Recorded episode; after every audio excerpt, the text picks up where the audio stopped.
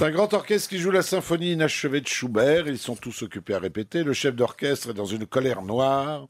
Il est en train de s'engueuler avec le contrebassiste, un gros bonhomme qui fait dans les 120 kilos. Il hurle aux oreilles. Pourquoi est-ce que vous continuez à jouer quand c'est fini? Vous n'êtes pas un peu dingue Non, quand c'est fini, c'est fini. Vous n'entendez pas que tous les autres musiciens s'arrêtent. Et le gros gars buté lui dit Mais les autres, je m'en moque, moi je joue ce qui est marqué sur ma partition. Quoi, mais qu'est-ce qui est marqué sur votre partition?